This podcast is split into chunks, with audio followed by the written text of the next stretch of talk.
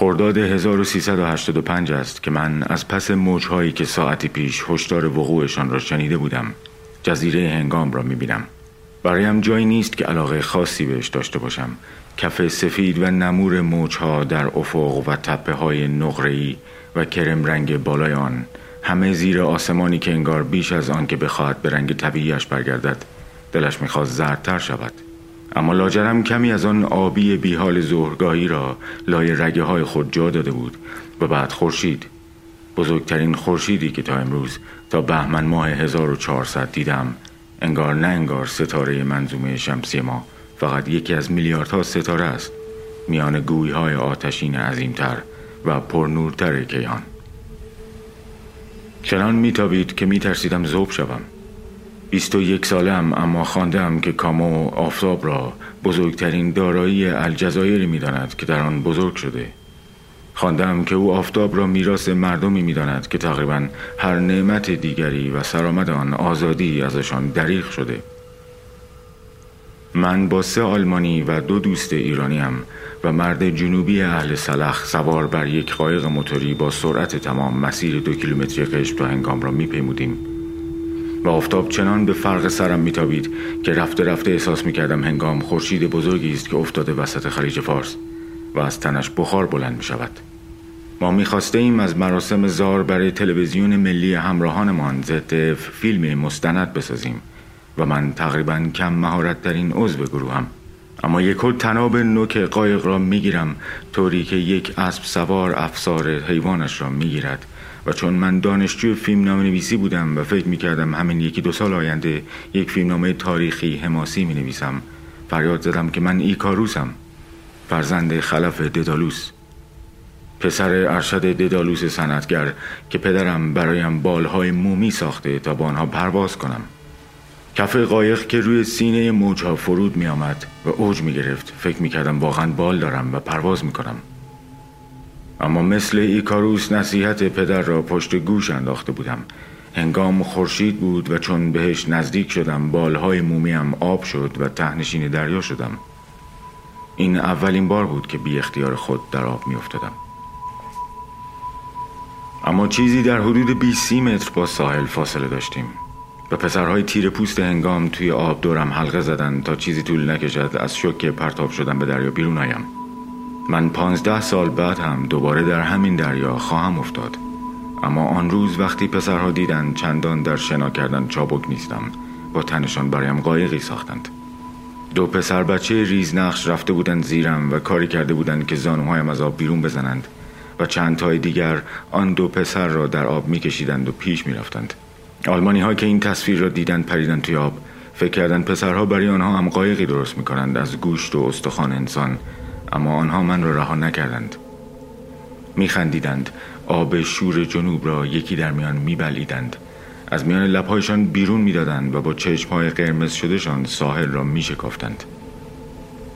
در ساحل باقی پسرهای هنگام مشغول رقص و آواز بودند. پانزده سال پیش هنگام هنوز اینطور از غریبه ها لبریز نبود. دخترها چند متر دورتر زیر سایه دو درخت کنار با ضرب طبل پسرها دست میزدند و به آلمانی های سفید رو که سعی میکردند خاورمیانه‌ای برقصند میخندیدند. من آن موقع نمیدانستم یکی از آلمانی ها قرار است به زودی ماجرایی برایمان درست کند، اما نوجوانان هنگام چه خوش آمد زیبایی بهمان گفته بودند. بین آن شور و حال صاحب تنها خرازی هنگام که پانزده سال بعد هم با سر و صورتی که انگار آرد رویش پاشیده بودند سر جایش بود، لبخند نمیزد. زیر آفتاب مثل یک زایده تیر رنگ از دل خاک بیرون زده بود و آینده را میدید، مثل تنه سوخته یک درخت با اینکه با لگدی آرام میشد از ریشه جدا شود، گذشته سرسبزی را شهادت میداد. لباس بلند سفیدش اما در غبار تاب میخورد، حالا انگار گوشه های چسب نواری جلد کتاب بود که دو سه ماهی میشد ورآمده و چون پرز و گرد و خاک گرفته دیگر نمیچسبید و زیر باد پنکی خرداد ماه نوجوانیم دعوتم میکرد تا نمره‌ای برای امتحان فردایم دست و پا کنم.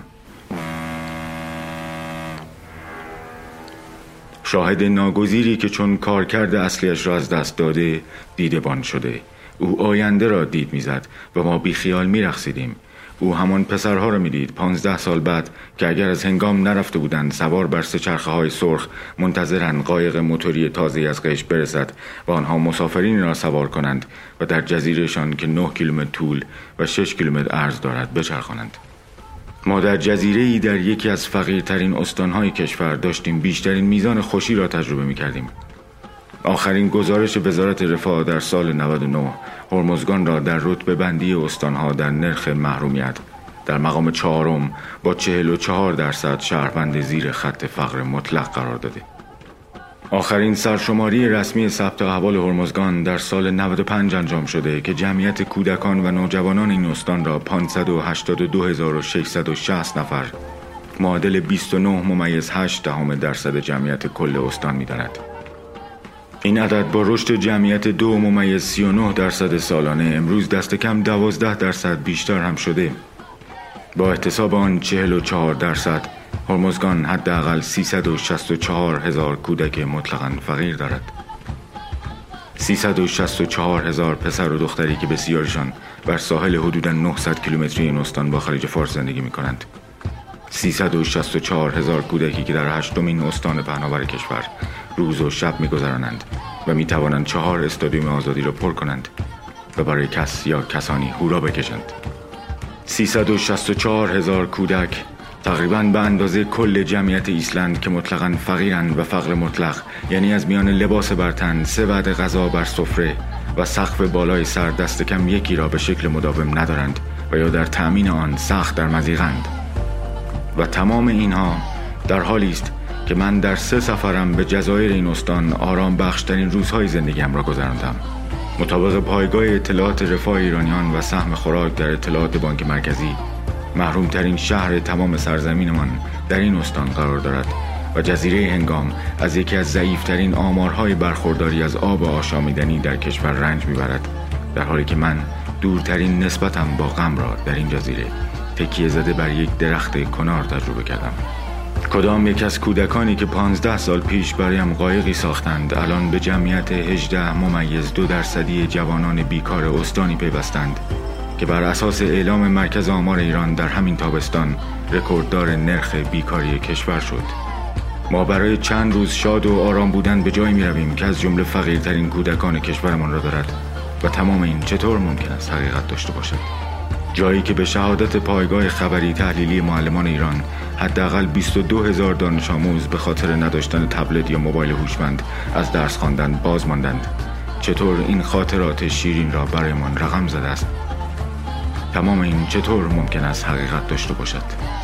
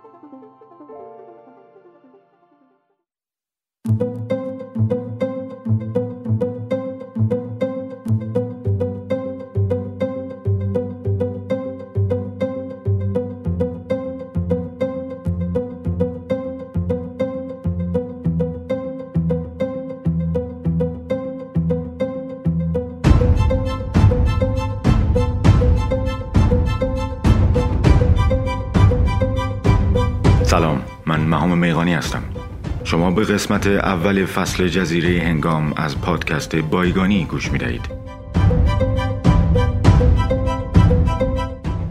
این فصل از بایگانی توسط خانه کنار در جزیره هنگام حمایت می شود.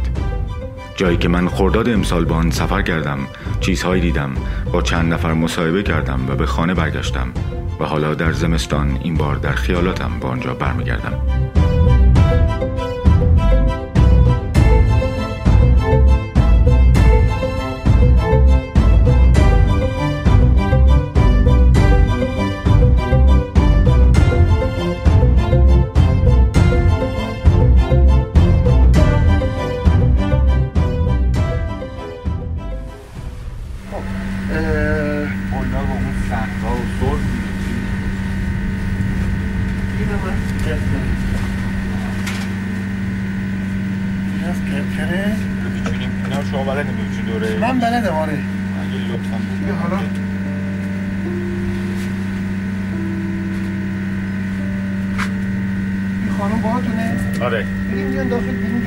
رفت بکنم برای آب ببینم یه جهنم بله بله ایشون گفتن که شما گرمتون میشه ولی نمیدونم که شما گرمتون نمیشه. آره گفتم بیاییم داخل خونه اش. بابا اینطور سرما میخوره آدم. نه کولر تازه روشن کردم خودم هم گرمم.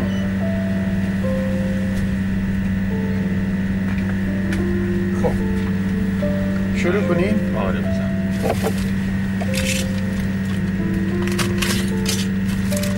ما شروع کنیم خودم برای شما دست شما در من خواهد شما ببخشی با این سبزه آشکال اینجا هست راست اینه؟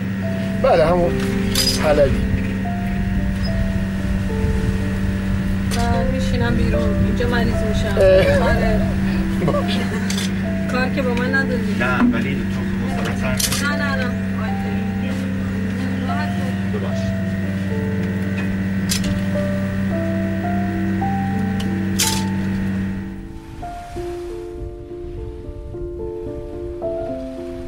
این صدا متعلق به همان صاحب مغازه خرازی بر ساحل هنگام بود، مرد مهربانی که در اولین روز ورودم به این جزیره در روز ششم خرداد هزار و چهارصد ازش وسایل ماهیگیری خریدم. او نه تنها قلاب را برایم آماده کرد بلکه سعی کرد به هم ماهیگیری هم یاد دهد.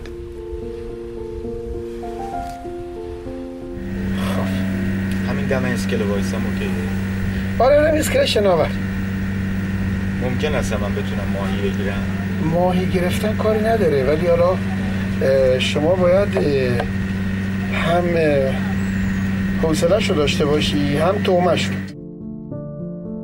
و شما همچنین صدای خانم دکتر صبا کیوان شکوهی را شنیدید، متخصص تحولات خاک بر اساس گرمایش کره زمین و آگاه به مسائل محیط زیستی منطقه که پس از تحصیل در فرانسه و آلمان در جزیره هنگام مانده بود.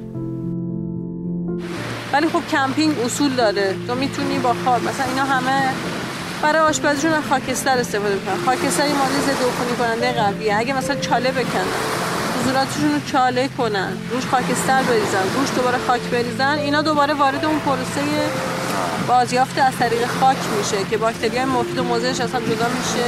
یه سریه که برای گیاه ها مفیده خودشون خدماتشون رو میرسونن فعلا. ولی نه بر روی سطح خاک رها بشه. ولی این کارو نمیکنن. تو دیدی کسی بکنه این کارو؟ یه سریا میکنن. آره یه سریا بلدن، یه سریا کمترن، میچرخن، بالاخره زندگی کردن میبینن.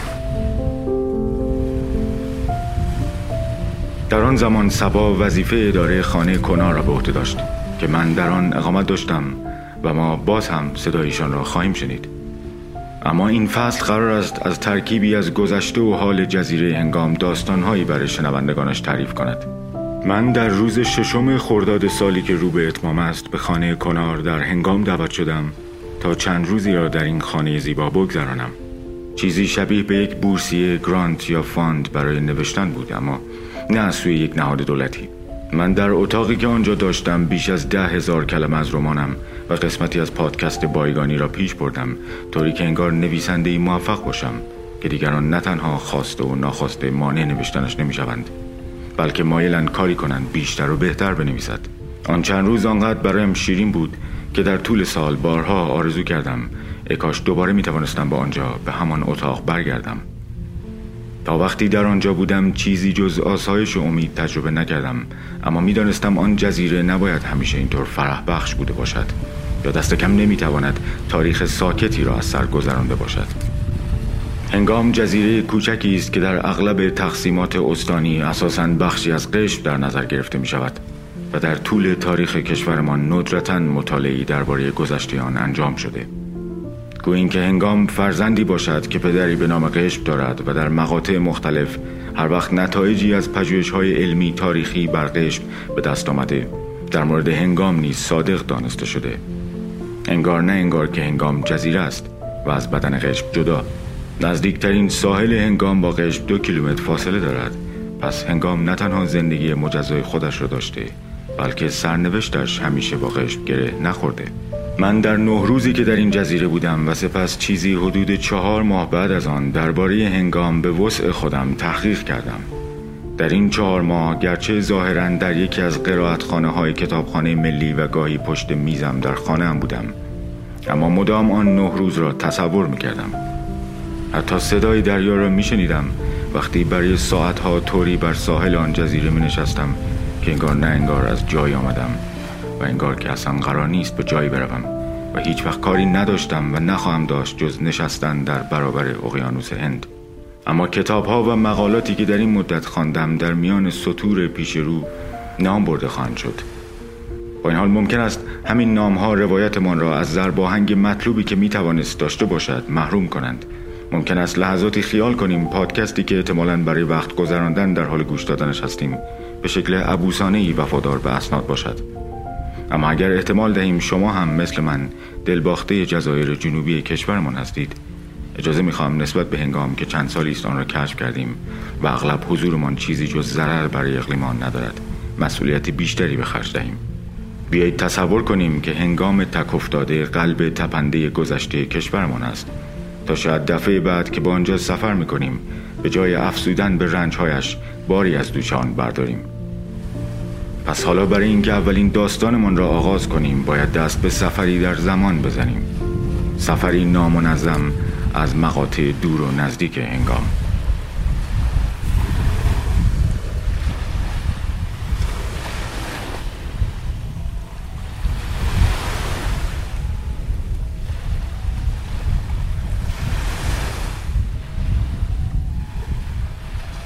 تابستان هزار و سیصد و دوازده خورشیدی است و ما در شمال هنگام به طرف بندر کندالو در قشم نگاه می‌کنیم. کشتی که به سمت ما می‌آید و پرچم ایران را بر خود دارد ناو پلنگ نامیده می‌شود.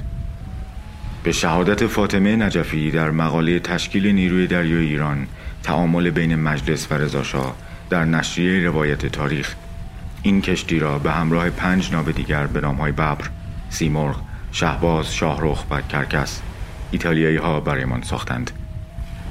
چون ما چیزی به اسم نیروی دریایی آنطور که آن زمان در برخی نقاط کشورمان خوانده میشد قوه بحریه نداشتیم. پلنگ به دستور رضاشاه از بندر عباس به سوی بندر واسعیدو در قشم حرکت کرده تا این جزیره را از اشغال بریتانیا درآورد. ذکر این رخداد متحورانه که بی هیچ تمایلی برای بخشیدن جاه و جلال افسانه‌ای به رضاخان در حال اتفاق افتادن بود، در مقاله نقش نیروی دریایی و بایندور در اخراج انگلیسی ها از هنگام و باسعیدو نوشته محمد علی بهمنی قاجار در فصلنامه مطالعات تاریخ بخوانید. انگلیسی ها از هزار و دویست و سی و چهار قمری یعنی محدوده سالهای هزار و صد و نود و هفت و نود و هشت خورشیدی با مجوز دولت وقت ایران در باسعیدو انبار زغال سنگ درست کرده بودند و حضور نظامی سنگینی در جزیره قشم داشتند. اسناد وزارت خارجه دولت پهلوی اول نشان می‌دهد که انگلیسی‌ها پیش از تابستان هزار و سیصد و دوازده نیز و از آغاز روی کار آمدن رضاشاه با وجود درخواست‌های او از تخلیه بندر باسعیدو در شمال غرب جزیره قشم و همچنین بیرون رفتن از جزیره هنگام و بحرین سر باز زده بودند.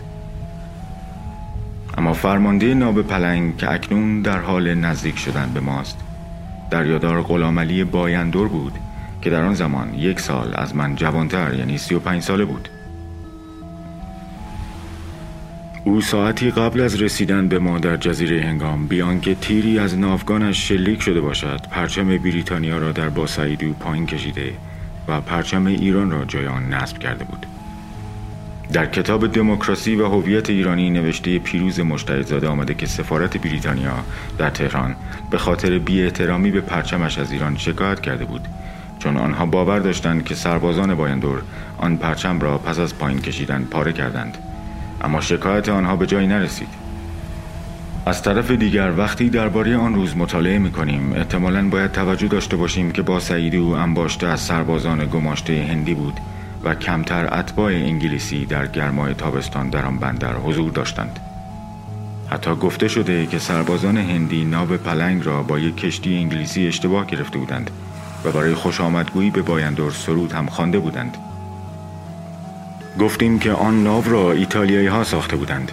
بایندور نیز که در هزار و دویست و هفتاد و هفت خورشیدی در تهران به دنیا آمده بود و در دارالفنون درس خوانده بود، پس از تحصیل در دانشکده توپخانه پارتیه و دانشگاه جنگ پاریس در نیروی دریایی ایتالیا اداره ناوهای را آموخته بود که همزمان با تحصیل او در حال ساخته شدن برای نیروی دریایی ایران بودند. آنچه در هنگام نیز در انتظار ناو پلنگ بود با رخداد بندر باسعیدو شباهت داشت، با این تفاوت که کمتر گماشته هندی در هنگام حضور داشت. اما این بازپسگیری های ساده در بحرین با مانعی مواجه شد که چون قرار است بر هنگام متمرکز بمانیم، تعریف داستان آن را به فصلی در آینده موکول میکنیم. ولی نمیتوانم از ذکر این نکته پرهیز کنم که هشت سال بعد در شهریور هزار و سیصد و بیست همزمان با اشغال ایران توسط متفقین، بایندور چهل و سه ساله که از جمله ارتشیان کم شماری بود که در برابر متفقین ایستادگی کردند، با مشقات بسیاری همراه شد. اما اجالتاً جزیره هنگام از تابستان هزار و سیصد و دوازده به بعد علاوه بر تقسیمات ارضی مکتوب در اسناد بین‌المللی به شکل عملی یا میدانی هم زیر تسلط پرچم ایران قرار گرفت. به این ترتیب حالا باید کمی بیشتر درباره مختصات جغرافیایی هنگام و هویت ساکنان آن در زمان مورد بحثمان بدانیم.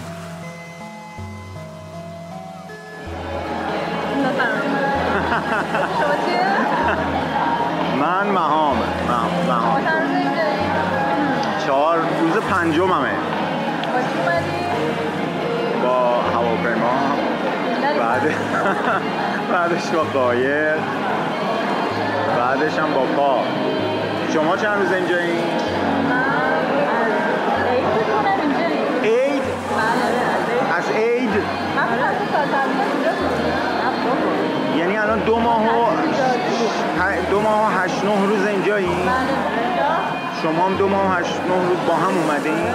خب چرا خونه دیگه نرفتی؟ خوش میگذاره اینجا، دریا هست، غذای بیرونی، ساحل قرمزه. ساحل قرمز نیست؟ یه جایی بگیم قرمز. آره اون ساحل صرف هرمز دیگه قرمز. آخه اینجا هرمز نیست. کجا؟ نزدیک هرمز. نزدیک دیگه تو آب هم دیگه همه اینجا فرق میکنه. اینجا هنگامه ها. هنگامه. منظور. خب اینجا که منظورت نبود. خب بعد الان میدونید این اصلا اسم این روستا رو میدونی؟ اینی که توشیم الان. بخوام به تو گفت بیارو که داشتم. آنم نمیدونم. خب یعنی اسم اینجا رو نمیدونی؟ من یه با علف کشیده. چی کشیده؟ علف کشیده. میخوایم بکشیم؟ من پارانوید، من بدوین میشم بکشم.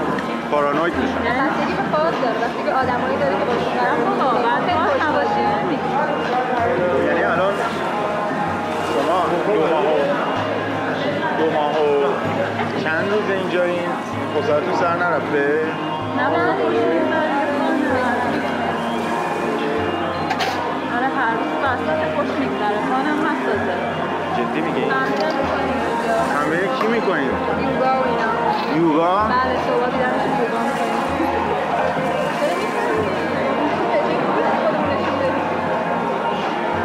یوگا بعد اسم اون ساحل هم میدونی جسارتن؟ آج، ساحل آج. آج نه نه منظورم اون منطقه ای که الان نزدیک ماست. نه نه من یادم نمیاد.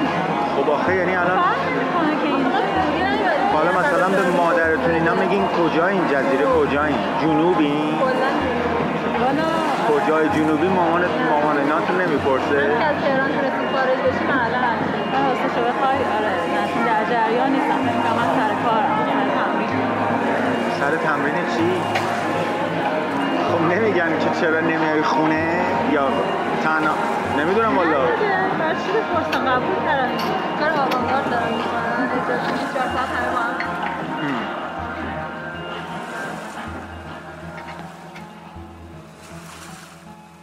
به نظر میرسد در کشورمان فقط یک کتاب پژوهشی که منحصر به تاریخ و جغرافیای هنگام باشد وجود دارد. کتاب هنگام جزیره دلفین ها به اهتمام یوسف یزدانی نژاد و علیرضا امینی که در سال نود و سه توسط نشر تعالی اندیشه چاپ شده. در این کتاب که طراحی جلد مایوس کنندش خواندنش را بی رغبت می کند آمده که قدیمی ترین ساکنین بومی هنگام از آل بوفلاسه هستند. قومی که در کتاب محمد علی بهمنی قاجار با عنوان تمامیت ارضی ایران سیری در تاریخ مرزهای ایران بنی فلاسه یا بنی فلاسه نام برده می شوند. این باور وجود دارد که قومی که از آن نام بردیم حتی در دوران صفویه که هنگام توسط نیروی دریایی پرتغال اشغال شده بود آنجا زندگی می کردند. در زمان قاجار اما انگلیسی ها جای پرتغالی ها را که دیگر ضعیف شده بودند می گیرند. البته پیش از حضور آنها پرتغالی ها یک بار شکست سنگینی از شاه عباس صفوی خورده بودند، ولی اسناد موثقی وجود دارد که یکی از آخرین حاکمان جزیره هنگام در دوران قاجار شیخ جمعه بن عبید الفلاسی آل مکتوم نام داشته که با بریتانیا ها مدارا می کرده. این شیخ جمعه که خانه اربابیش در جنوب جزیره جایی که امروز به هنگام قدیم معروف است قرار داشته در واقع دایی راشد ابن سعید آل مکتوم بود. این آل مکتوم دومی از هزار و نهصد و هشتاد و پنج یعنی هزار و سیصد و شصت و چهار خورشیدی تا هزار و نهصد و نود میلادی امیر دبی بود. او در واقع کسی بود که دبی را از یک شهر کوچک به دبی که ما امروز میشناسیم تبدیل کرد. در میان دوران انقلاب مشروطه تا سلطنت احمدشاه یعنی تقریباً در حدود سالهای هزار و دویست و هشتاد و پنج شمسی تا هزار و سیصد سلطان مسقط نیز چند باری مدعی حکومت بر هنگام شده بود. او در همین فاصله زمانی نیز یک بار به هنگام سفر کرد و شیخ هنگام مهمانی بزرگی برای او ترتیب داد و او را در روستایی به نام قیل در ساحل غربی جزیره منزل داد. به طرز جالبی قیل همون جایی است که من اغلب نه روز اقامتم را در هنگام گذراندم. من یک بار کل خانه‌های قیل را شمردم. نوزده منزل مسکونی در محدوده این روستا وجود دارد با البته چندین خانه دیگر که سالها پیش رها شده بودند و مخروبه ای از آنها به جای مانده بود. دو روایت غیر موثق در مورد آن خانه‌های رها شده وجود دارد. ساکنین کرانه شمالی یعنی روستای هنگام جدید معتقدند ساکنین قیل و هنگام قدیم یک غروب تابستانی در هزار و سیصد و پنجاه و هشت هنگام را به مقصد دبی ترک کردند. روایت دیگر اما به سال شصت و پنج خورشیدی یعنی زمان آغاز جنگ نفتکش‌ها و ناامن شدن بیش از پیش خلیج فارس برمی‌گردد. در این داستان هم اهالی قیل و هنگام قدیم همه به سوی دبی و خصب در عمان رفتند و ریشه های این مهاجرت دست جمعی ناکامی چند ماهی آنها در آوردن کالا از شهرهای جنوب خلیج فارس به شمال آن و درگیری مداوم با گارد ساحلی دانسته شده. اما اجالتا ما هیچ کدام از این دو روایت را نمیپذیریم. هنگام از دیرباز نیز معمولا همین سه منطقه مسکونی را داشته یعنی روستایی در شمال به نام ماشی که اغلب آن هنگام جدید گفته می شود که تا حدود پنجاه سال پیش جمعیتش خیلی کمتر از هنگام قدیم یا هنگام عرب در جنوب بوده و همین روستای قیل و منطقه خماسی که خلوتترین سکونتگاه هنگام یا آنطور که عرب‌های خاندان بوفلاسه خطابش قرار می‌دهند هنیام یا هنجام بوده. انگلستان در طول نزدیک به هفتاد سال اشغال غیر رسمیش هیچ وقت منکر تسلط رسمی دولت ایران به هنگام نبود، اما هم سلاطین عمانی را در ادعای حاکمیت به هنگام تشویق می‌کرد و هم خاندان سنی مذهب بوفلاسه را. اسناد مربوط به این تحریکات در کتاب محمد علی بهمنی قاجار موجود است، اما نیروی دریایی بریتانیا گزارش داده است که غلامعلی بایندور پیش از اینکه بخواهد با ناوهای بیشتری به طرف بحرین حرکت کند دو روز در هنگام میماند تا اگر اقدامات تلافی جویانه ای از انگلیسی ها سر زد امکان واکنش سریع داشته باشد. او لنگر ناو پلنگ را در نزدیکی ساحل قیل به دریا می اندازد. ساحل شمالی جزیره برای تسلط بیشتر بر قشم انتخاب بهتری بوده است، اما او می‌خواسته ورود کشتی‌های جدید انگلیسی را از تنگه هرمز نظاره‌گر باشد و با توجه به جریانات تابستانی آب در آن منطقه، قیل اتراقگاه بهتری حتی نسبت به هنگام قدیم بوده. پس حالا می‌دانستم علاوه بر امیر مسقط، با یندور هم شب‌هایی را در روستایی که من در خرداد ماه در آن اقامت داشتم گذرانده. در شبی که این حقایق را فهمیدم، پیش خودم تصور کردم که چه سرنوشت احساس‌آوری است فرمانده نیروی دریایی ایران شدن برای پسری که در قلب تهران صدها کیلومتر دور از هر دریایی زاده شده بود.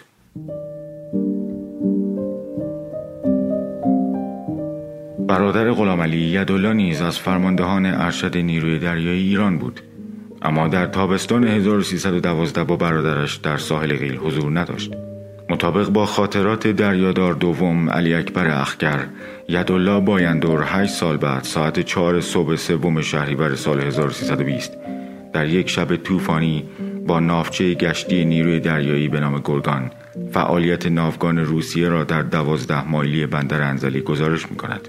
روس‌ها قصد ورود به بندر انزلی را داشتند که فرمانده نیروی دریایی در شمال یعنی سروان یدالله بایندور چون از ضعف امکانات دریایی ما در برابر ناوگان روسیه به خوبی مطلع بوده، تصمیم می‌گیرد که شناوری تعمیراتی به نام شتور را در دهانه ورودی بندر انزلی غرق کند. این اقدام موقتاً مانع ورود متجاوزین به بندرگاه می‌شود، اما آنها چهل و هشت ساعت بعد این بار از راه زمینی از سوی آستارا به طرف انزلی حمله می‌کنند و علاوه بر ده‌ها سرباز و افسر ایرانی، یدالله بایندور را هم می‌کشند. در همین زمان غلامعلی بایندور نیز به عنوان فرمانده کل نیروی دریایی ایران در خوزستان متوجه حمله انگلیسی ها می شود. نیروی دریایی بریتانیا در عملیاتی با عنوان کانتنس از ساعت چهار صبح سوم شهریور به کشتی های ایرانی حمله می کند. بایندور بیان که امکان هماهنگی با رضا شاه داشته باشد، دستور مقاومت می دهد و همان روز در خرمشهر در حالی جانش را از دست می دهد که ناو پلنگ که هشت سال قبل هنگام را آزاد کرده بود، ساعتی پیش از مرگ او در خلیج فارس غرق شده بود. تقدیر دو برادر که دور از دریاها به دنیا آمده بودند و نوجوانی خود را سراسر در تهران گذرانده بودند، به آبهای شمال و جنوب ایران برد و مرگ هر دو را در دریا رقم زد. امروز نام یکی از ناوشکن‌های نیروی دریایی ارتش ایران در جنوب شهید بایندور است. باز هم این از کنایه تاریخ است که مردی سی و پنج ساله هنگام را آزاد کرد تا هفتاد و دو سال بعد مردی همسن او با مایویی که طرح دزدان دریایی روی خودش دارد از آب بیرون بیاید، بر ساحل هنگام بنشیند و بیشترین رنجش چشیدن طعم نیش یک عروس دریایی کوچک باشد. من اگر دوباره بتوانم به قیل بروم، حالا که این داستان را خواندم و از صحت آن اطمینان دارم، بر ساحل قیل هنگام خواهم ایستاد. و چون من آنقدر هم احساساتی نیستم و انداختن یک شاخه خشکیده از درخت کنار به دریا به سلامتی بایندورها، ناو پلنگ و ده ها خدمه غرق شدهش بسنده می کنم.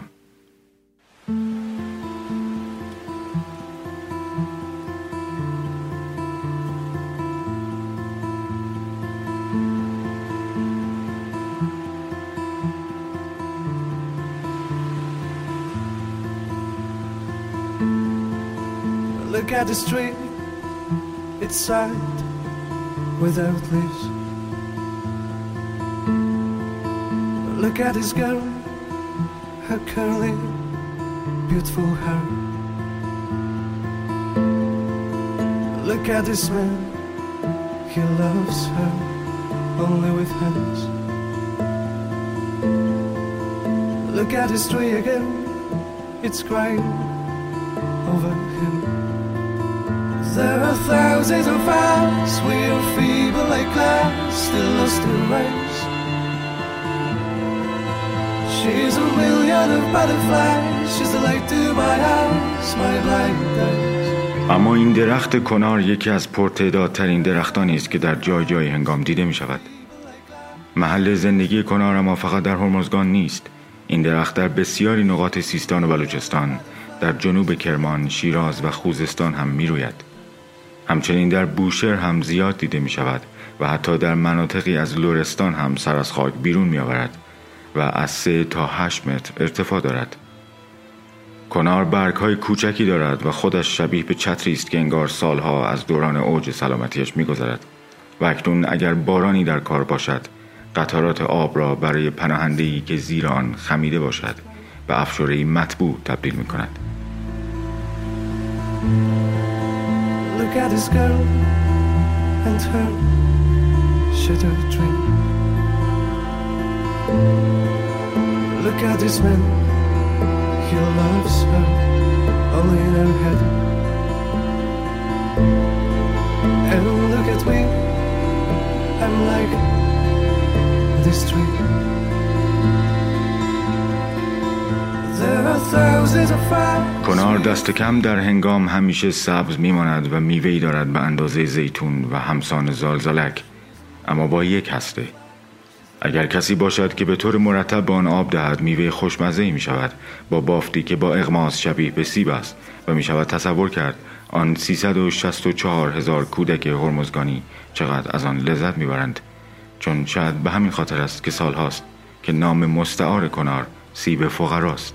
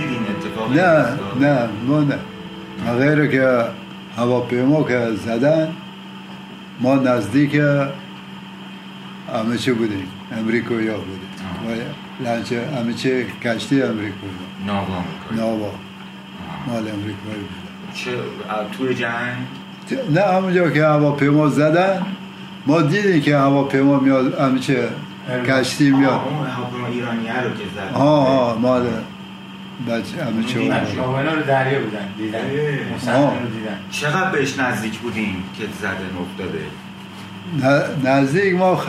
اینجا خبر داشتیم که حالا نزدیک به شهر ما، نزدیک به میگن کله عباس کچل، اونجا یک کور هست نزدیک به هنگام بودن.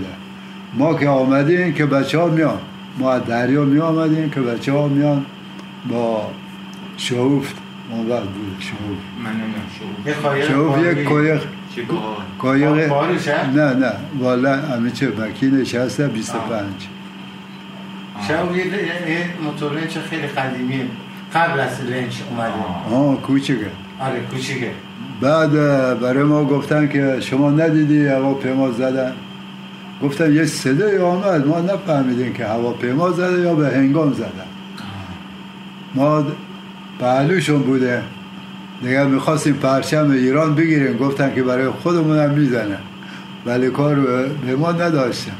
ما مهمی میگرفتیم نه یاده همیشه گلس کرده بودیم، مهمی میگرفتیم. قلابای مخصوص دارن که مصنوعی با قایق میکشن، ما با لنج ماهی تون، ماهی شیر اینا میزنن. آره خیلی ماهی خوبیه. ما با لنج بودیم و آمدیم روز دومش که رفتیم که خیلی بالا آمدن، همه آدم همه آدم بالا آمد. دیدین آدم جسدها؟ همه جسدها کشتی آمده بود و دوبه شاهن میکردن براش، خیلی آدم آمدن. خب بعد شما چیکار میکردین؟ شما وایس مونده بودین وایسین که بیان اینا رو ببرن یا جسدا رو میگرفتین از آب؟ نه اونا خودشون میگرفتن. ما نمیتونم. یه روز بعد جسدا اومده بودن بالا. دو روز سه روز بعد همچنان هواپیما رفته بود پایین. جاها آره. بعد یه روز طول کشید و جسدا میان بالا. وقتی که بمیره تا زمانی که خفه میشن بربرن میکنن حالا میان بیرون. یک روز طول کشید بالا. آه چیزی نیست که دو روز میکشه سه روز میکشه یک هفته. بعضی که روی آب همون هوا ریز میشن وقتی که میره پایین باید میدهاشون برن کنه که دوباره بیاد بالا.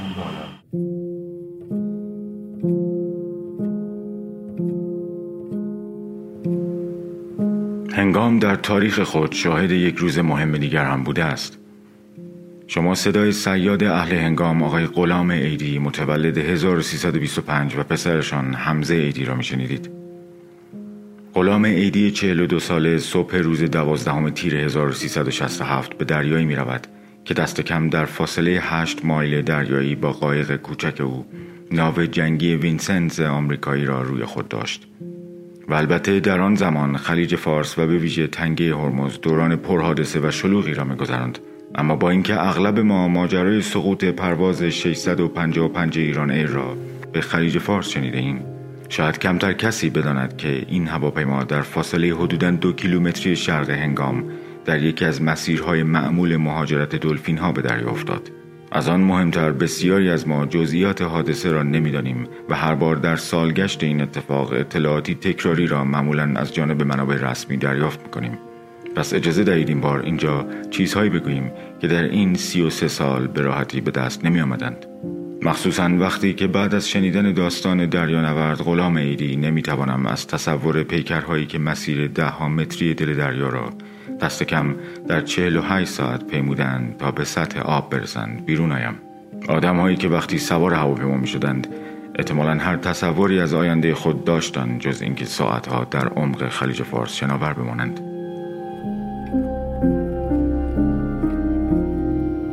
در سال دو هزار و هفت کتابی با عنوان داستان‌هایی از شکست‌های فناوری روز و موفقیت‌های مهندسی توسط نانسی جی کوک نوشته شد که انتشارات آمریکایی سی آر سی آن را منتشر کرده. در این کتاب اطلاعاتی از سقوط پرواز ششصد و پنجاه و پنج وجود دارد که این امکان را برای ما فراهم می‌کند این بار داستان را از سوی دیگری بررسی کنیم.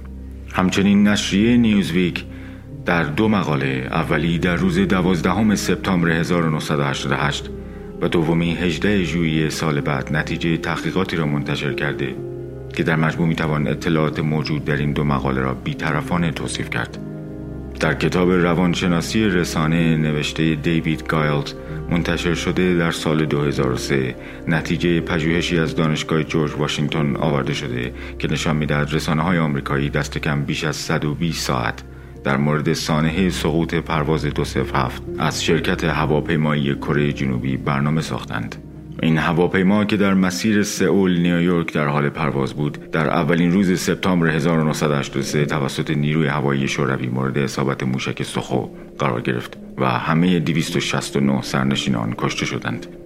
اما به شهادت این کتاب تا سال دو هزار و سه مجموع برنامه‌هایی که تلویزیون‌های آمریکایی از سانحه سقوط هواپیمای ایرانی ساختند به شش ساعت نمیرسد. مطابق با این چهار متن پژوهشی، پرواز ششصد و پنجاه و پنج ایران ایر که صبح روز یکشنبه دوازدهم تیر شصت و هفت از فرودگاه مهرآباد حرکت کرده بود، در فرودگاه بندرعباس به زمین می‌نشیند تا با توقفی کوتاه به همراه دویست و نود سرنشین خود که علاوه بر ملیت ایرانی، اتباعی از یوگسلاوی، امارات، پاکستان، هند و یک نفر ایتالیایی در آن بود، به طرف فرودگاه دبی حرکت کند. نخستین مسئله‌ای که معمولاً اشاره‌ای به آن نمی‌شود، کاربری توامان تجاری و نظامی فرودگاه بندرعباس در آن زمان بود. این کار البته خلاف توافقات هوانوردی بین‌المللی حتی در آن زمان بود و باعث شده بود نیروی دریایی آمریکا توجه ویژه‌ای به این فرودگاه داشته باشد.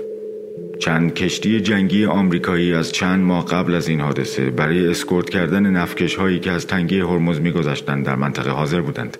در آن زمان ایران و عراق وارد دوره‌ای شده بودند که به جنگ نفتکش‌ها معروف شده است. جنگ آنقدر طولانی و پرخسارت شده بود که دو طرف دیگر تقریباً به هیچ معاهده بین‌المللی پایبند نبودند و برای تحت فشار قرار دادن طرف مقابل و غرق کردن کشتی‌های غیر نظامی یکدیگر و چند کشور دیگر در خلیج فارس مشغول شدند.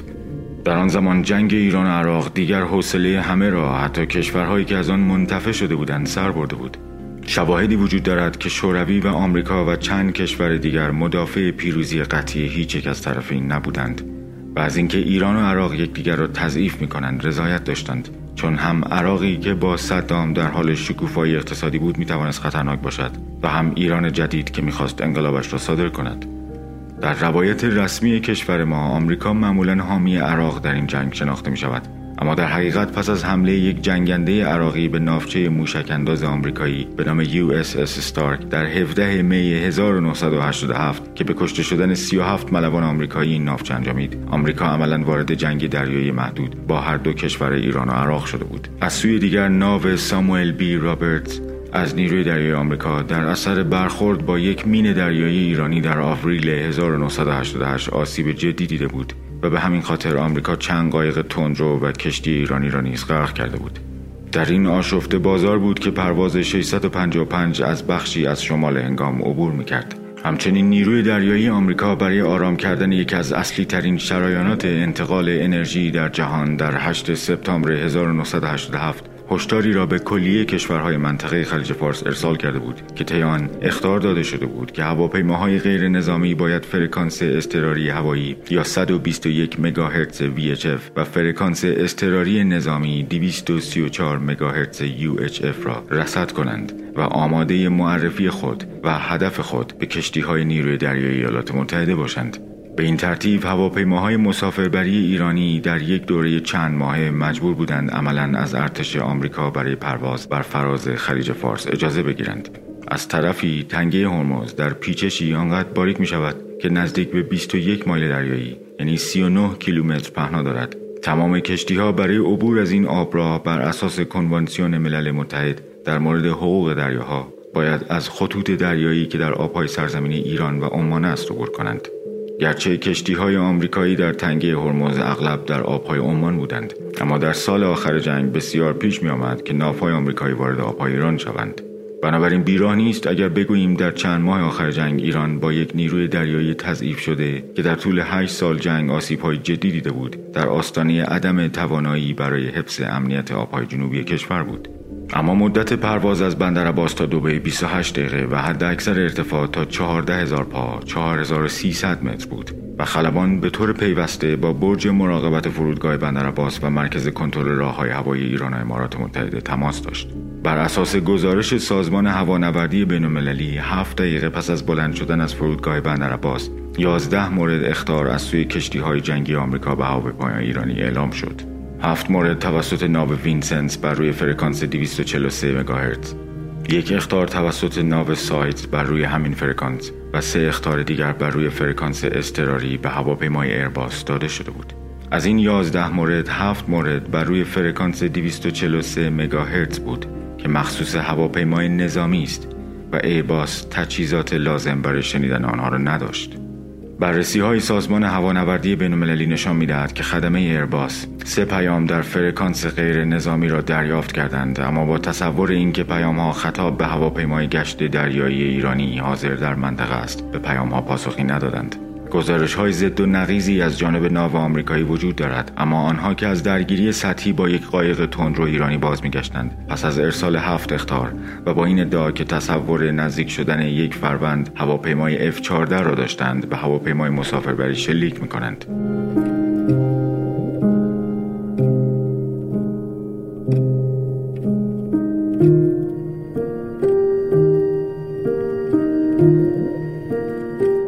ما در ساعت ده و هفده دقیقه از فرودگاه بندرعباس برای ارتفاع دوازده هزار پا با کد شناسایی مشخص شده که امارات هم از اون اطلاع داشت پرواز کرد. بغل همین جدری هنگام مشغول ماهیگیری بودیم. سال شصت و هفت ناو خوب با چشم مشاهده می‌کردیم. ما نمی‌فهمیدیم که ناو قضیه چه کار داره، آیا ایرانی یا خارجی. ما لب ساحل همینجا و حساب آبتنی میکردیم. آبتنی میکردیم یه دفعه دیدیم که بسا شنیدیم بسا صدای انفجار شد. نگاه کردیم به دریا که بله یه هواپیمایی زدن، آب بلند شد و بعد گفتن بله هواپیما زدن، هواپیمای مسافربری زدن. خیلی قوی کنجا بودن، تقریبا هفت هشت تا فرمان قوی کنجا بود.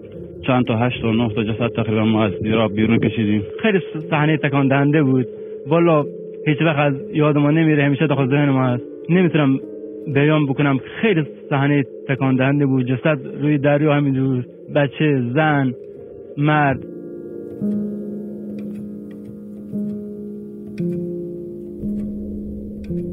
سالها بعد اما شبکه تلویزیونی نشنال جیوگرافی مستندی درباره این سانحه می‌سازد و به شکلی سربسته به اینکه ناو وینسنس از فناوری تشخیص نوع هواپیما برخوردار بوده اشاره می‌کنند.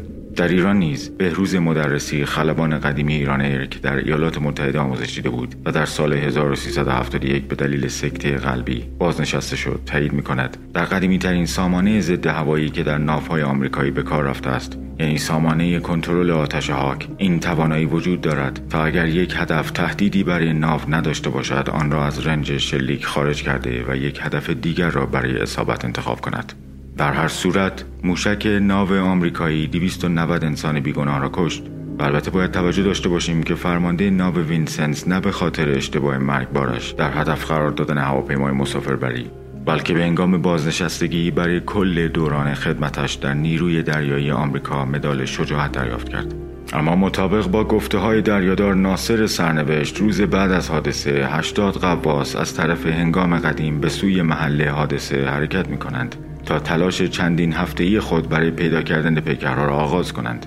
عملیات آنها پنجاه و دو روز طول می‌کشد، چون در بسیاری از ساعات روز دمای هوا حتی بالاتر از پنجاه درجه بوده است و به علاوه بسیاری از اجساد آنقدر متورم شده بودند که در تابوت‌هایی که از بندر عباس فرستاده شده بود جا نمی‌گرفتند و به ناچار باید از برانکارهای توری برای انتقال آنها استفاده می‌شد. در همین زمان گزارشاتی وجود داشت که واحد اطلاعاتی نیروی دریایی آمریکا جعبه سیاه هواپیما را زودتر از نیروهای ایرانی یافته و رو بوده است، که البته این رخداد هیچ وقت رسما تایید نشد. دریادار ناصر سرنوشت همچنین اشاره کرده است که یکی دیگر از دلایل طولانی شدن روند یافتن پیکرها صحنه‌های دلخراشی بود که در حدود یک کیلومتری ساحل شرقی هنگام شکل می‌گرفت. او گفته است تکه‌های بدن مسافران بیگناه به دست و بدن غواصان می‌چسبید.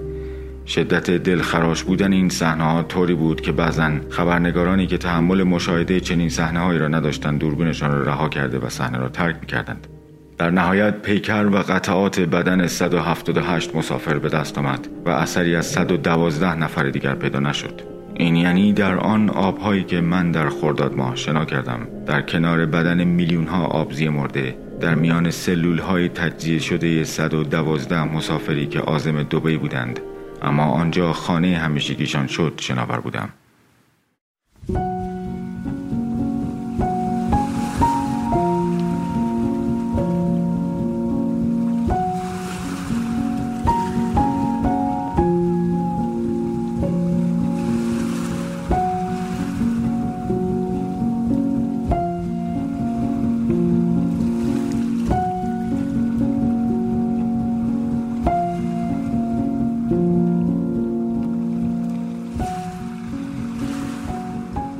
من هم می‌دانم که این قسمت نه تنها طولانی بلکه بیش از حد معمول جلوه تلخی پیدا کرد، اما در این سالها که هنگام برای ما توریست‌های طبقه متوسط و متمول مظهر شادمانی و آسودگی است، احساس کردم وظیفه دارم دست کم در قسمت اول به نکاتی بپردازم که شاید فقط اینجا امکان ابراز دارند. این مقداری خود مهمبینی در خودش دارد، اما هیچ بعید نیست که غم برای همه ما بسیار سازنده‌تر بوده باشد تا شادی‌هایمان. آدمیزاد در اندوه هست که دست به فکر کردن میزند، وگرنه وقتایی که شادیم که شادیم.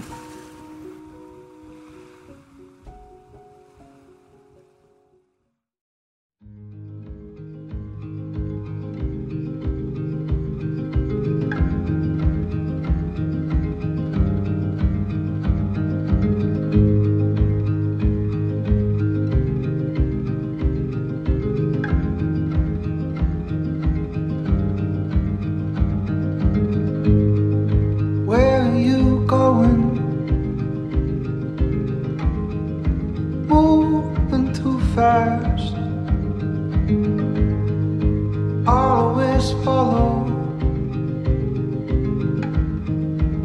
nothing will last. روز یازدهم خرداد ساعت هفت و نیم در جزیره هنگام خانم صبای کیوان شکوری. خب لطفاً برامون بفرمایید که شما در این جزیره چطور زندگی می‌کنید؟ اتفاق اینجا یه تا دوستامون یه دونه اقامتگاه گرفته. بله که میخواد براش برنامه بذاره. آها این اقامتگاه معمولی نباشه. آها مثلا حتی شاید علکی، ولی برای مثلا محیطش، مردمش، اینا خیلی مضر نباشه، نیاد برینه توی سیستم محلی که وجود داره. من هم برام جالب شده اومدم و دیدم. چجوری آشنا شدین با ایشون؟ من در جریان وجود یه همچین فضایی افتادم که یه همچین فضایی وجود داره، توسط یه آدمی خریداری شده و دوست داره که یه سری کار متفاوت توش انجام بشه. من چه جالب، مثلا من فکر میکنم که این کارا و این کارا و این کارا با مزه است، یه همچین فضایی. اون طرفی که اینجا خریده به من گفتش که خب بیا ببین، پایه هستی بیا ببینی. من گفتم صد درصد. اومدم دیدم و کلاً از چیزی که خیلی نظر منو تو این ماجرا جلب کرد دایره آدمایی بود که اومده بودن اینجا مونده بودن و خیلی برام جالب شد و, با... و دوست داشتم که بیشتر بمونم. قبلا اینقدر مدت طولانی تو این جزیره مونده بودی؟ نه اولین بارم بود میومدم هنگام. باز کجا میدونستی که میتونی زیاد بمونی؟ نمیدونستم. و الان چند وقت میمونی؟ ببین من مثلا از اولای آبان تا الان که وسطای خرداد باشه تقریبا اینجا بودم، ولی وسطاش رفتم دو هفته یه ماه اینا تهران رو برگردم. شاید طولانی ترین مدتی که تو جزیره بودم مثلا سه هفته تا یه ماه بوده. اصلا بیرون نرفتم، یعنی سوار قایق نشدم که برم. و دلت نمیگیره اینجا؟ کمتر از جاهای دیگه. چرا اینجا مگه چی داره که کمتر از جاهای دیگه؟ اینجا یه جوری یه ارتباطی با مفهوم استقلال و آزادی داره. سیگار داریم.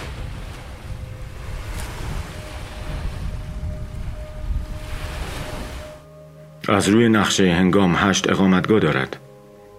من حالا آنجا نیستم که بتوانم یک بار دیگر نزدیک به دو ساعت دور تا دور جزیره را پیاده بروم و ببینم تعداد واقعی این اقامتگاه ها چند تاست. اما آشغال‌های ساحل خماسی و غیر را که برخی ساکنین قیل صدایش می‌کردند یادم هست. قوطی آبجو و کرم ضد آفتاب، لیوان‌های کاغذی و ته سیگار و پلاستیک، پلاستیک و باز هم پلاستیک. و چه لذتی داشت آشغال جمع کردن موقع طلوع خورشید. با اینکه صبا مدیر آن زمان خانه کنار معتقد بود اینکه یک نفر راه بیفتد و چهار کیسه آشغال جمع کند بی‌فایده یا کم فایده است. اما یادم نمیاد هیچ وقت اینقدر به خودم افتخار کرده باشم. به ازای هر یک ماهی که میگرفتم یک کیسه بزرگ پنجاه در هفتاد آشغال جمع میکردم و آتش میزدم. بعد خاکسترش را و پایم روی شن پراکنده میکردم بیان که مطمئن باشم کار درستی میکنم. اما یک مشت خاکستر باقی میگذاشتم برای اینکه وقتی تا کمر در دریا هستم دستم را بالا بگیرم و آن را در هوا رها کنم. بعد میرفتم سراغ پویان شادپور که به هم ماهیگیری یاد داد. ده ها قلاب و سرب او را خراب یا گم کردم تا کمی ماهیگیری یاد گرفتم. اما پویان یک مرد قدیمی بود. برای مردی که هفت سال دور ایران با دوچرخه رکاب زده و بارها حمله ماشین سواران جاده های کم عبور و مرور را از سر گذرانده، از دست دادن چند سرب و قلاب چیزی نیست. وقتی قلاب را در هوا میچرخاندم و توی آب میانداختم دوباره به ذرات خاکستری که ساعت پیش روی موج‌ها رها کرده بودم فکر می‌کردم. آیا کسی در دنیا هست که خاکستر آشغال‌های کنار ساحل را خاکستر جسد خودش تصور کرده باشد؟ و وقتی ماهی‌های ریز به تکه‌های بزرگتر خاکستر تک می‌زنند فکر کنند که آنها سرانگشتان او را می‌خورند. از الان میدانم در آینده‌ام دوره‌ای هست که در هنگام خواهم ماند. با اینکه هیچ وقت به زبان نیاوردم، اما ته دلم فکر میکنم هنگام یک تبعیدگاه خودخواسته است برای تهرانی هایی که مدت هاست آنجا ماندند. آنها آنجا نیستند چون فقط به راحتی میشود حشیش و علف کشید یا چون دریا و طبیعت رو دوست دارند. من گمان میکنم در دل اغلب دوستانی که آنجا دیدم یک غم بزرگ جا خوش کرده بود، یک فقدان، پشیمانی یا خطای آزاردهنده، چیزی که دیگر در تهران نمیشد آن را تاب آورد و زندگی در یک جزیره رمانتیک ترین نوع تنبیه است برای کسی که از دست خودش به سطوح آمده، برای کسی که آدمی را که دیگر نیست نمیتواند فراموش کند. شاید بر این که شب و روز یک نفر را در ذهن نگه ندارند، هزار کیلومتر از خانه دور شدند تا از شر چشماندازهای تداعی کننده در امان بمانند. در تمام دفعاتی که در دریا بودم و به لطف وزن زیادم خودم را به پایین فشار می دادم تا نوک انگشت‌های پام کف دریا را احساس کنند و قوت قبض بگیرم، تصور می کردم کسانی را که دوست داشتم و دارم در آغوش گرفتم. جشنواره عشق ورزی سوتوکوری را انداخته بودم، سوتوکور برای دیگرانی که در آن لحظات می دیدندم و یعنی برای خودم که نهایت هیاهو را داشت. حتی در آن شلوغی عروس دریایی نیشم زد. ترسیدم، سر و صدا کردم و به طرف صبا و پویان و چند نفر دیگر که در ساحل بودند برگشتم. بالاخره آنها تجربهشان بیشتر بود، اما وقتی چند بار داد زدم و دیدم کسی حواسش بهم نیست، تصمیم گرفتم خودم را سبک نکنم. برگشتم، به همان جایی پناه بردم که چند ثانیه قبل بی پناه هم کرده بود، مثل کودکی که درد سیلی مادر را در آغوش مادر تحمل می‌کند. برگشتم پیش معشوقم، سفت از پشت در بغل گرفتمشان و خواستم تصور کنم که به هم میگویند چیزی نیست و درد کتفم خیلی زود تمام می شود. چه آرام بودم، بیان که بدانم درست در همون لحظات صاحب خانه‌ام دارد برنامه می ریزد برای اینکه بگوید خواهرش به زودی از استرالیا می آید و من باید خانه او را تحویل دهم. و من سه ماه بعد از اینکه از هنگام برگشتم این کارو کردم و همین هفته قبل شنیدم صاحب خانه قبلی خانه‌اش را با سه برابر پول پیش و اجاره به یک آدم تنهای دیگر اجاره داده. حتی هفته پیش شنیدم پلانکتون ها یا چیزی از قماش آنها در ساحل قیل جمع شدند و چنان نورافشانی کردند که یک مشت تهرانی طبقه متوسط در تاریکی شب خیال کنند ستاره های آسمان برای آنها در دریا افتادند تا رستگارشان کنند. انگار هنگام با اینکه درست وسط دنیاست، اما خوب بلد است تظاهر کند که آخر دنیاست، که در تابستان جهنم دره است و در زمستان آخر و زمان، و تمام اینها را با نهایت جادوگری انجام میداد. وگرنه من کجای دنیا میتوانستم خودم خاکستر خودم را در دریا بریزم؟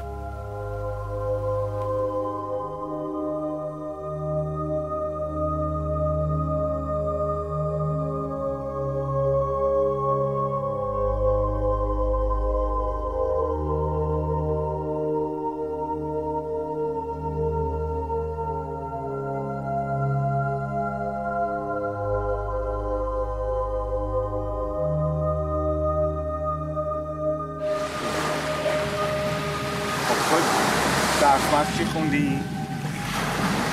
من لیسانس فیزیک گرفتم تهران، دانشگاه علوم تحقیقات.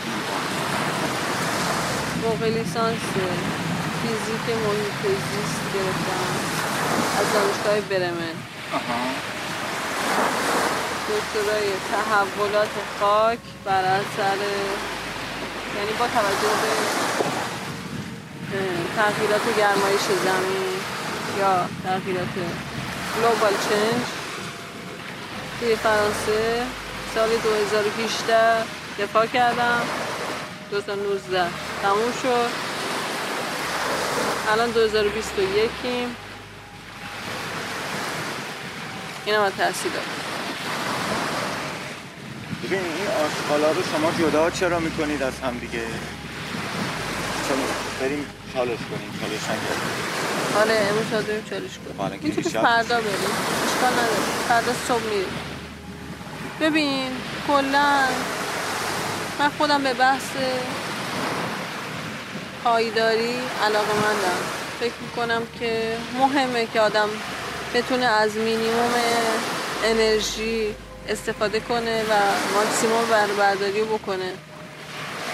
یه شاید یه جور تنبلیه در کنه خودش. برنگردونی که راحت تره که واقعا.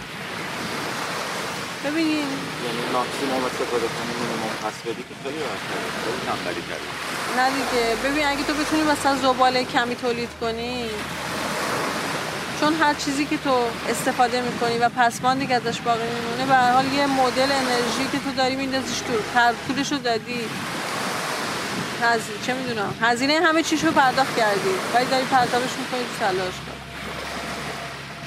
یا هر جای دیگه.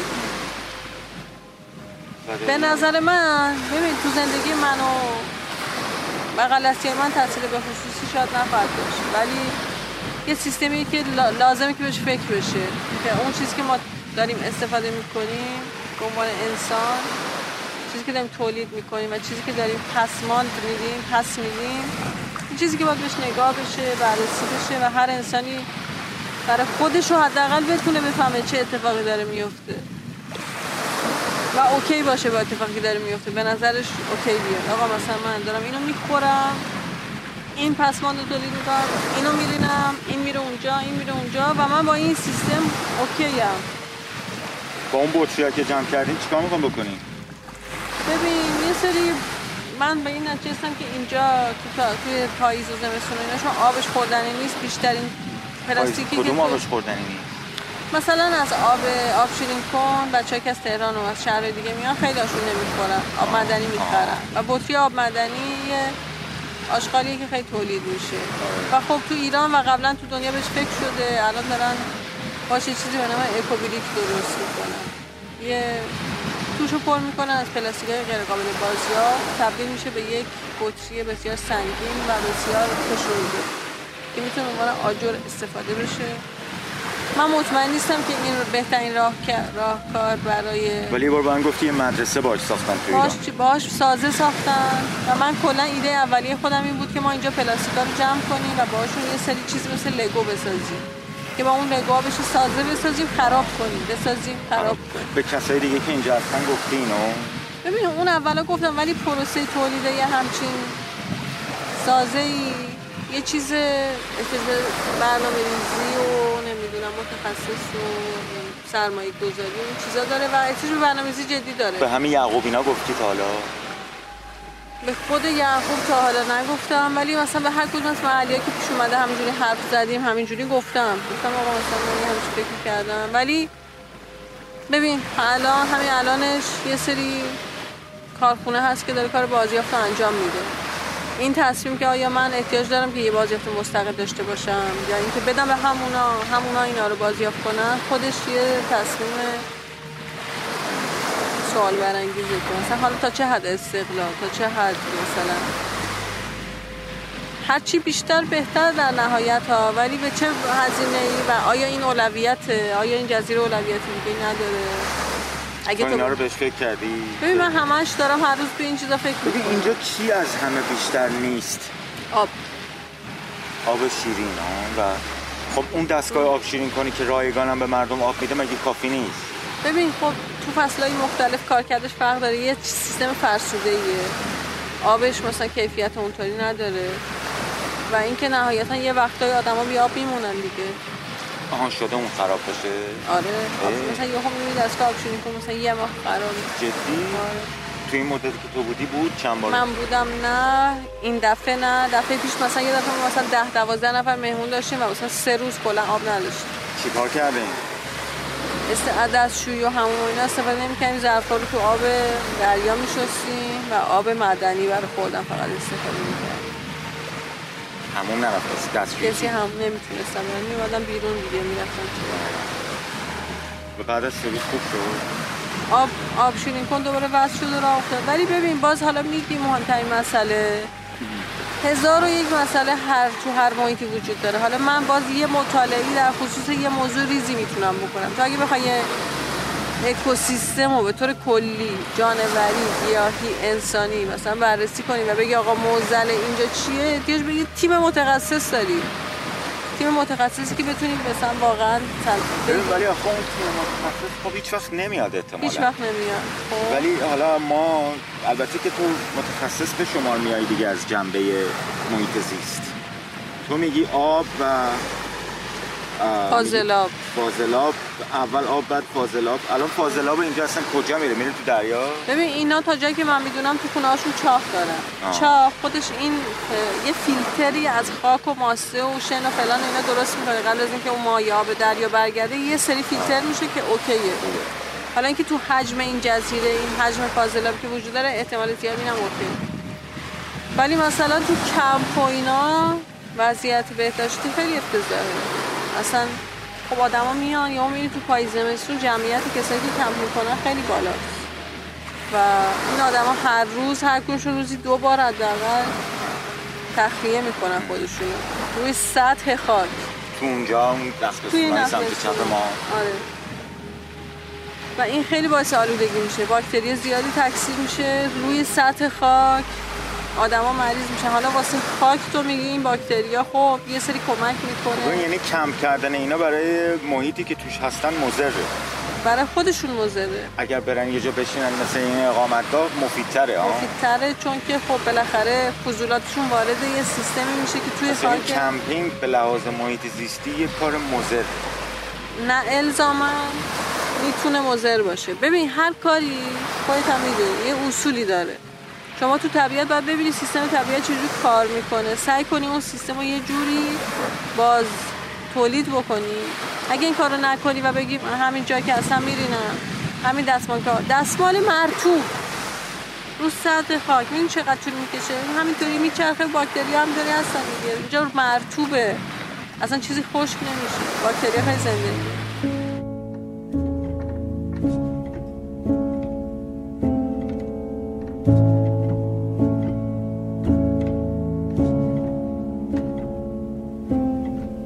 در مورد نسبت افزایش گردشگرهایی که به جزیره هنگام می‌آیند با پدیده تغییرات اقلیمی در این ناحیه، یک بار در سال نود و دو مقاله علمی پژوهشی نوشته شده که تا امروز آخرین نمونه منتشر شده آن نیز هست.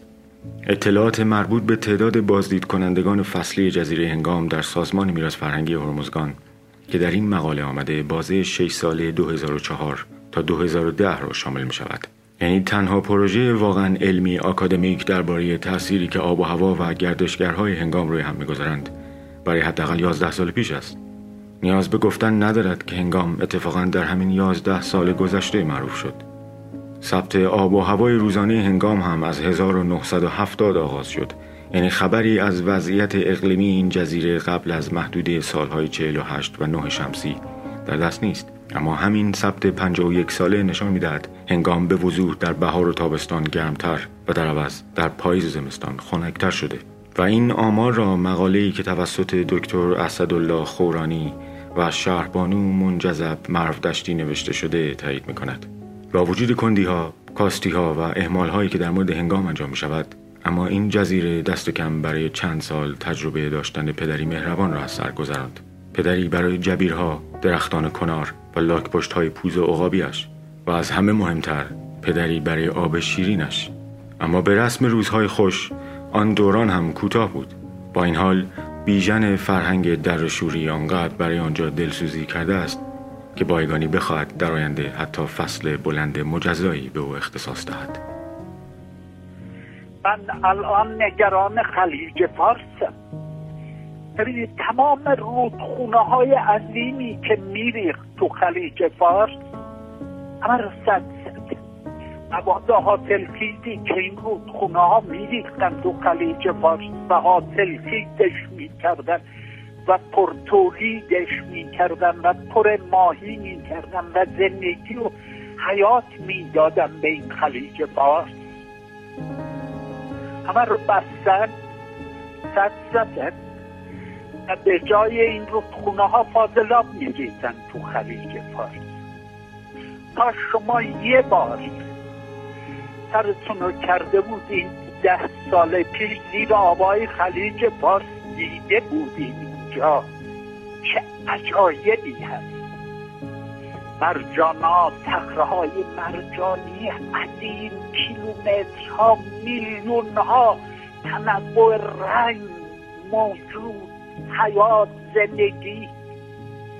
ولی پس از آبادان شما بیان بریم تا بندرعباس، بیش از هزار کیلومتر، بیش از چهل تا جزیره اینجا ما داریم. از اینکه میرم اونجا نفت چاه میزنن و پالایشگاه میزنن و اسکله میزنن و صادرش میکنن و آلودش میکنن، دیگه چه کارش میکنن؟ چرا نگران خلیج فارس نباشید؟ میدونید هزار و دویست کیلومتر، هزار و پانصد کیلومتر اگه ساحل خورا و محیط جزایر رو اینا رو حساب کنید، نصف این خلیج مال من، بیشتر از نصفش. یکی از زیستگاه های شگفت‌انگیز جهان میشه گفت، برای اینکه عمقش، حرارتش، گردش آب، رودخونه‌هایی که میریخته، اینجا یه چیز عجیبی که وجود آورد.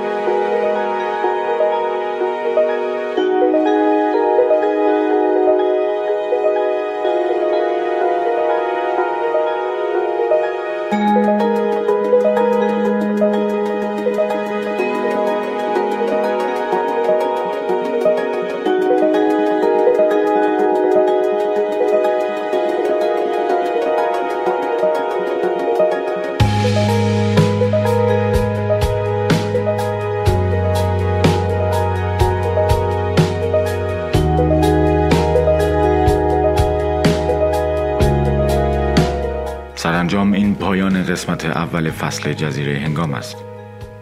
من در ابتدای قسمت دوم بار دیگر به هنگام هزار و سیصد و هشتاد و پنج برمی گردم، اما از پس آن این بار سراغی از جبیرها می گیریم تا با آنها به سفری در دل تاریخ طبیعی و حیات وحش هنگام برویم و سر از دل دریا درآوریم. همینطور از معماری گذشته و اکنون هنگام خواهیم گفت و من با چند نفر مصاحبه خواهم کرد.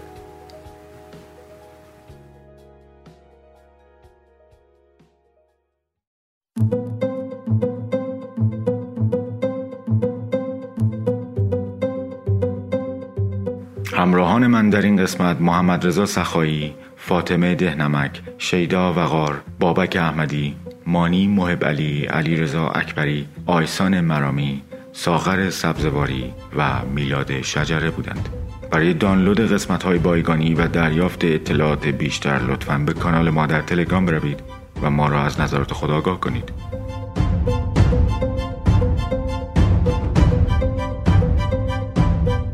حامی این قسمت از پادکست بایگانی خانه کنار در جزیره هنگام بود. تا قسمت بعدی فعلاً به امید دیدار.